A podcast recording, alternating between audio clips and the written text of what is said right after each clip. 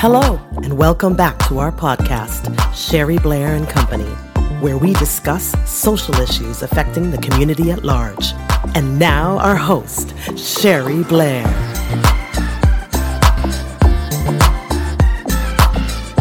Sherry Blair bringing you a daily dose of positivity from month three Embrace and Equalize Feminine and Masculine Powers. It's not easy to change, and it takes patience and wisdom.